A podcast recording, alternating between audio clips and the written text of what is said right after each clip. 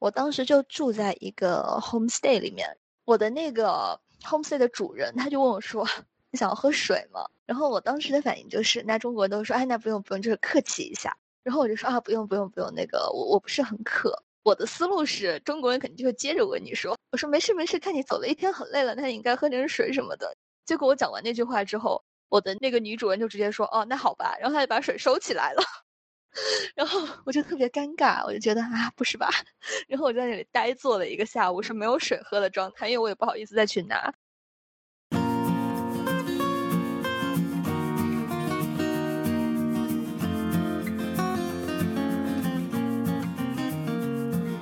你好，欢迎收听《迷路留学生》博客节目，这是一档由全球顶级高校中国留学生校友分享留学故事和成长经历的主题播客。我们期待听到你的声音，下面就请收听本期节目。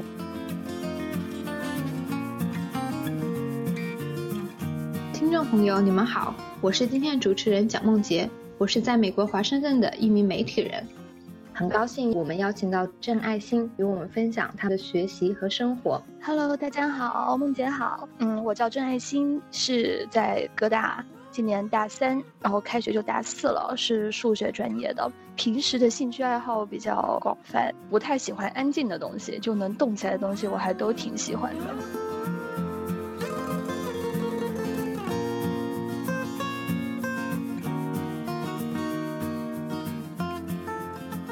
可以给我们介绍一下你平时的一些日常的活动吗？对于我自己而言，我觉得在哥大让我学到最多的东西就是时间管理。你怎么去平衡自己的生活还有你的学习，其实是一个非常有学问的东西。我刚去哥大的时候就一个劲的忙，就是也不知道自己在忙什么，可是就感觉没有生活，没有朋友。如果一定要在睡觉、上课还有出去玩三个里面只能选两者的话，我肯定是选择睡觉还有上课了。但是后面渐渐的，我就发现，哎，为什么？身边的同学好像活动很精彩，课业依然保持得很好，我就觉得特别的奇怪。然后我就渐渐的就发现了一些小窍门，就是，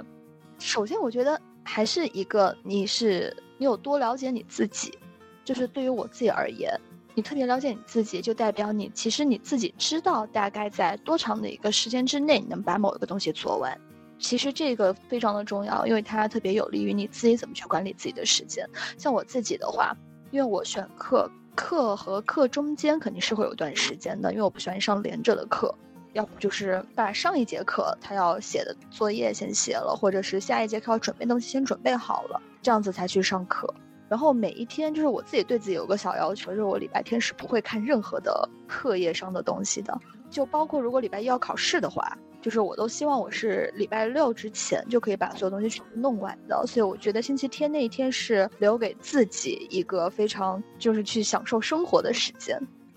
然后我发现这个东西是特别有用的，就自从我星期天不做任何跟学业有关的东西开始，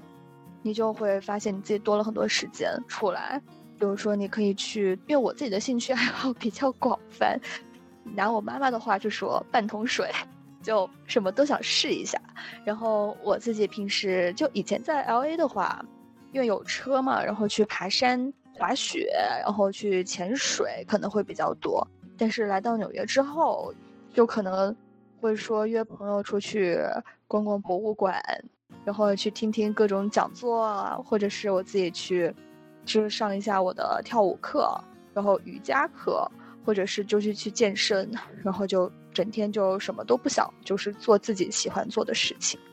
那但是在平日的时候呢，就是因为我上的课，其实我上一个学期上的课都挺晚的，就是一直要到晚上九点钟才会下课。那我中间那段时间，我刚刚也说了，就是会把各种事情挤在那些小的时间里面，因为其实我后面发现，我们总浪费掉一些小的时间段，就比如说。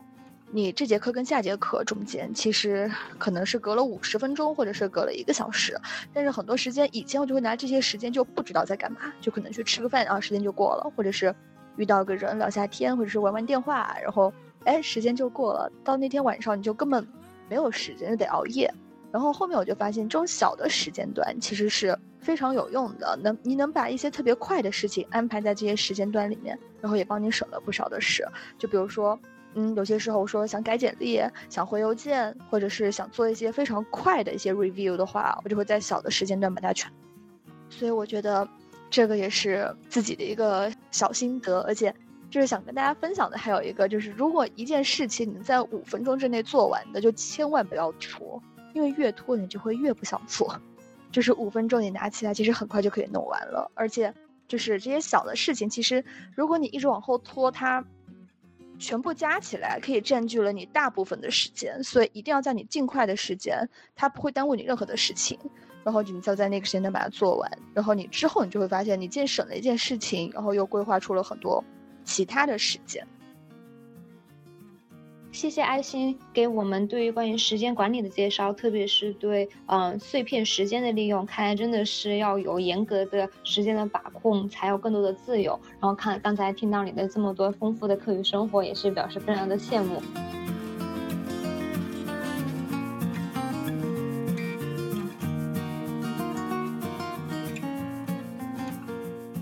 我看到你之前在纪录片里说到，你开车十五分钟就学会了，学设计第一次就能够很有优异的成绩，然后在学习的过程中也一直名列前茅。那我想问问你，你觉得这是你的先天的一些自身的优越条件，还是后天的对自己的影影响呢？那而且你之前也提到你在转学当中，父母可能有些质疑，你都很有主见，你觉得你是怎样形成这样的性格的呢？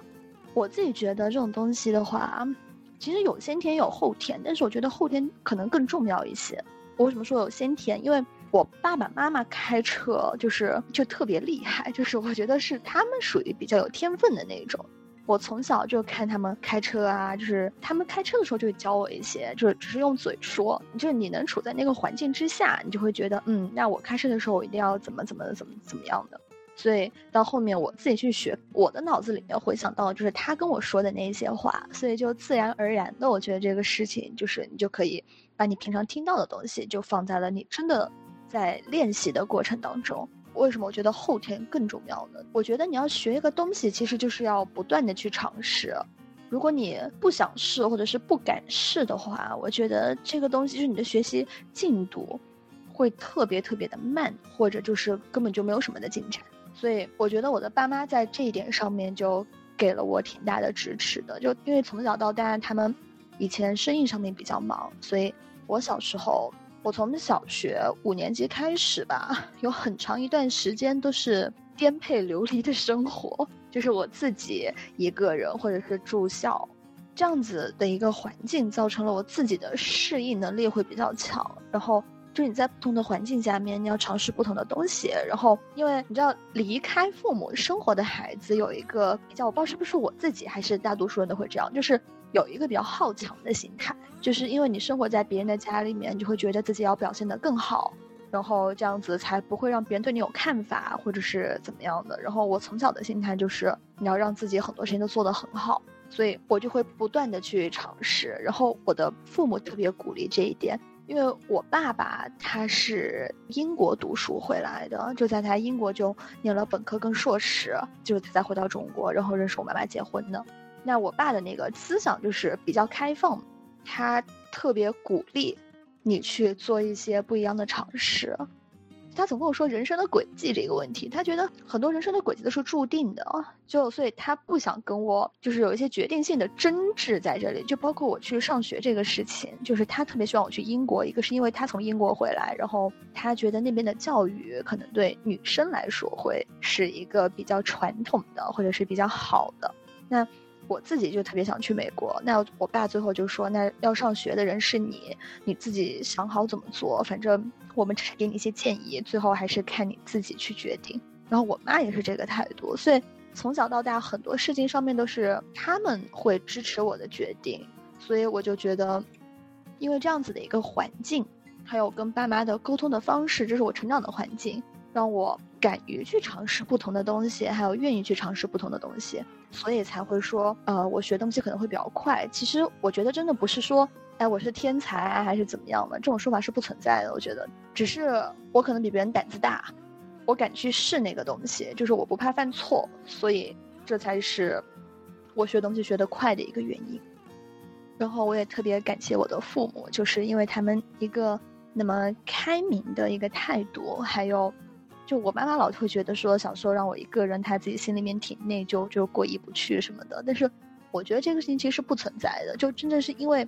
她给了我一个这样子的环境，才让我可以成为一个非常独立的人。啊，谢谢爱心对自己成长经历的分享。那我们也看到，的确是你父母在你的生活过程中，他们潜移默化的做出表率，并且对你的很多决定都采采取更开明的态度，让你去尝试很多的新的东西，也让你收获到了更多的东西。那我很佩服爱心这个敢尝试新的事情啊，敢去犯错。呃，不知道你是什么星座的？我觉得就是敢去尝试新的事情真的非常重要。如果一个人怕。就是因为怕做错事，然后怕这个做做错事的后果，而而不去尝试的话，那他真的是永远迈不出第一步，然后永远做不成任何事情。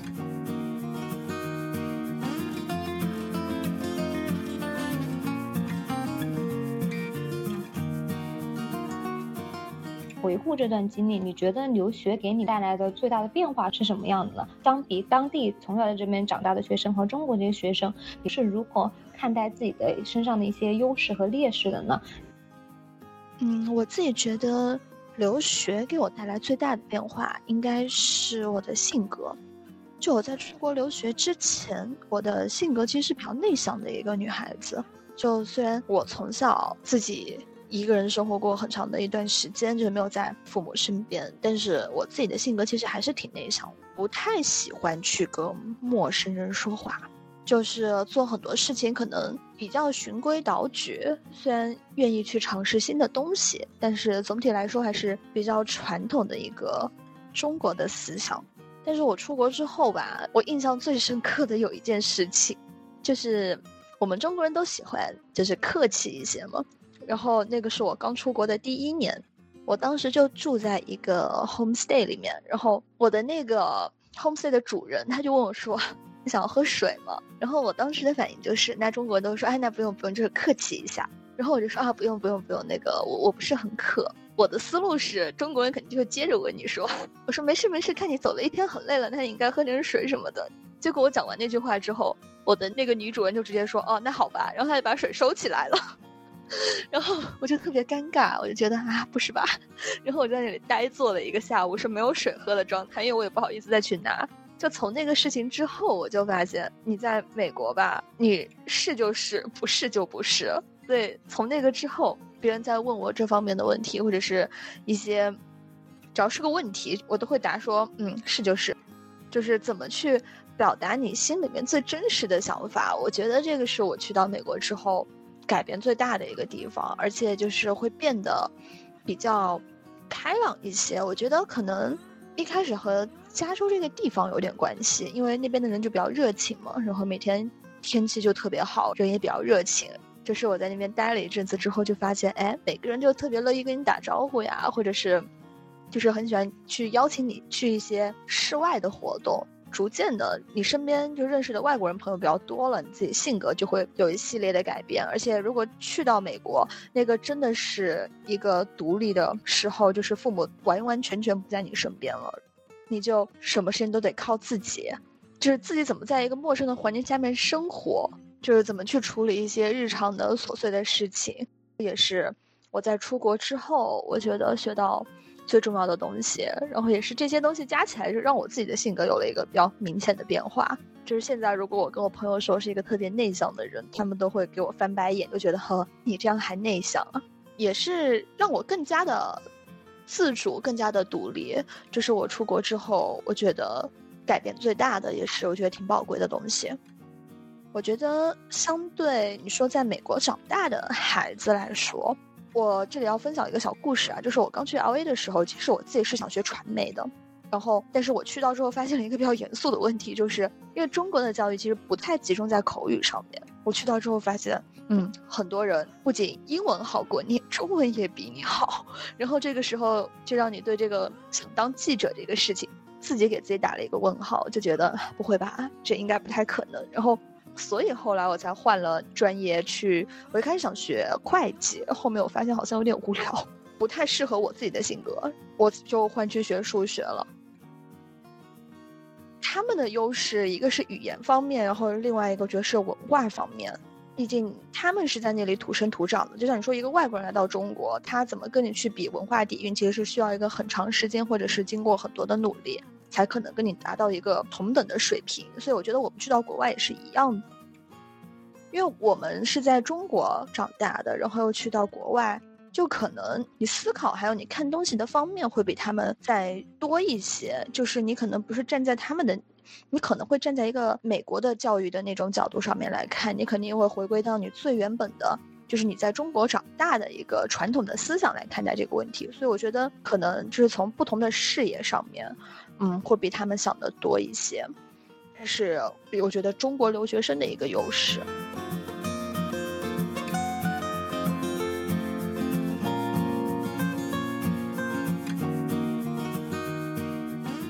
你现在也在香港实习，那想问一下你对未来的一个职业的规划是怎么样的？然后你是否会选择与数学有关的一些工作，就是着重于选择，或者说你刚才提到说你在此前的嗯求职过过程当中遇到了很多的拒绝，那你是怎么看待的你自己的现在一个求职的一个状态的？其实关于这个问题吧，我自己现在有点矛盾，因为其实我觉得我最后还是会回国的。不管我在美国现在是毕业之后待还是不待，我最后还是想回国。一个是因为我觉得离开我父母的时间比较长，就是还是会想回来待他们身边。第二个是我觉得对于中国未来的发展其实是挺看好的。我现在在香港一个地产发展上工作，但是我的我们 team 做的工作和地产一点关系都没有，它是一个比较新的一个产业，就是我们公司一个新的产业。我现在做的跟咨询方面比较有关系，就是一个公司里面的战略规划。我自己还挺享受现在这个工作，然后就是还挺开心。你说未来求职会不会跟数学有关？我觉得找工作的时候，我现在简历都投，就是什么职位，只要我觉得还 OK 的我都投。就是我觉得你首先得拿到一个 offer，你才能去选择工作，所以。现在其实说实话，我自己并不是特别想做和数学相关的工作。一个是你做跟这一方面相关的工作的话，其实工作有那么点重复性。但是我自己比较喜欢有新的东西，所以这就是为什么想去咨询公司，因为他接触到的东西特别的不一样。但是数学的话，就来来去去都是差不多的东西，就八九不离十吧。我之前接到特别多的拒信，一个是因为简历投晚了，第二个是可能在面试的过程当中自己表现的也一般吧，因为也从来没有面试过，我没有做过那种网上的面试，所以就是每次做的时候，他问的问题其实都非常的大了，那个版图太大了，就不知道该如何回答。就算你精心准备了，然后你也不知道他想要什么样的答案，所以就是被拒了。就是我觉得也是，反正他给了你一个面试的机会嘛，就被拒了。其实我觉得也还好，就是我自己心态上面其实是觉得还好的，没有什么太大的问题，也是算是给自己多一些经验，在以后如果找 full time 的工作当中，就是你有更多的一些经验累积，然后再看怎么去过他的那些面试。然后我现在是最后一年，就是现在已经要开始找明年毕业之后的工作，有一点点小矛盾的地方就是。我会觉得你读了理工科，然后你有三年的 OPT，但是你没有留在美国，好像有点点可惜。但是，我觉得就现在是随缘吧，因为我最后其实都是想回国的。那你早回国跟晚回国，其实就是我现在对这个就没有那么纠结了，就觉得反正你迟早都得回国，你提前回来就是去 build up 你一些 connection，我会觉得也挺好的。就是看现在找工作的过程当中，就。是美国的公司他有 offer，或者是中国的公司有 offer，再看如果都有的话，那到时候再看怎么选择。第一次见到郑爱星的时候，我们要拍摄去他的寝室里面完完成一次采访，在打车的路上他就丢了他的钱包。其实郑爱星是一个非常就是面容姣好的一个女孩，然后我发现她性格原来这么大大咧咧，我就觉得哎，这个姑娘其实真的很真实，也很纯粹。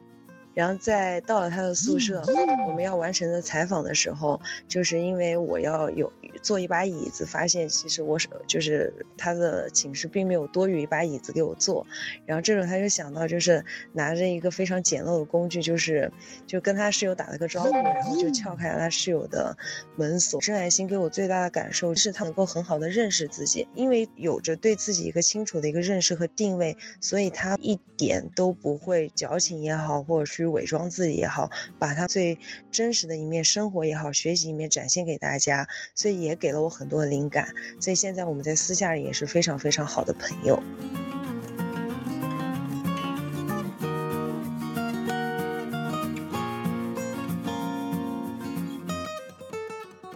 今天我们的分享会就到这里了，非常感谢大家对麋鹿学员社的关注，也非常感谢爱心的分享，我们期待下次再见。